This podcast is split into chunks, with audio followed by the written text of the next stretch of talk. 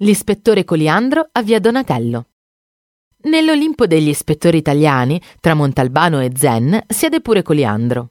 Lo sfortunato ispettore bolognese, invischiato suo malgrado, sempre in situazioni più grandi di lui, è diventato un eroe dei tempi moderni del piccolo schermo. Scapestrato, sfortunato e sempre vittima dei suoi stessi stereotipi, Coliandro è il nuovo esponente della vera commedia all'italiana.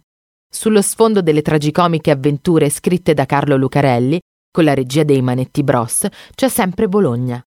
La città felsinea è la tana del detective e le ambizioni noir che lo scrittore toscano ha donato alla propria sceneggiatura contribuiscono a rendere Bologna una città estremamente affascinante. A tratti perfino mistica e misteriosa. La casa dove abita l'ispettore Coliandro, Giampaolo Morelli, è un appartamento al primo piano rialzato in via Donatello 1, riconoscibile dal ballatoio d'ingresso che presenta la ringhiera e il tubo del gas dipinti di giallo. Si può identificare la casa dall'alto e vedere il parcheggio del cortile interno all'isolato, dove in ogni puntata Coliandro ingaggia una gag litigando con i vicini di casa cinesi che bivaccano nel suo posto auto riservato.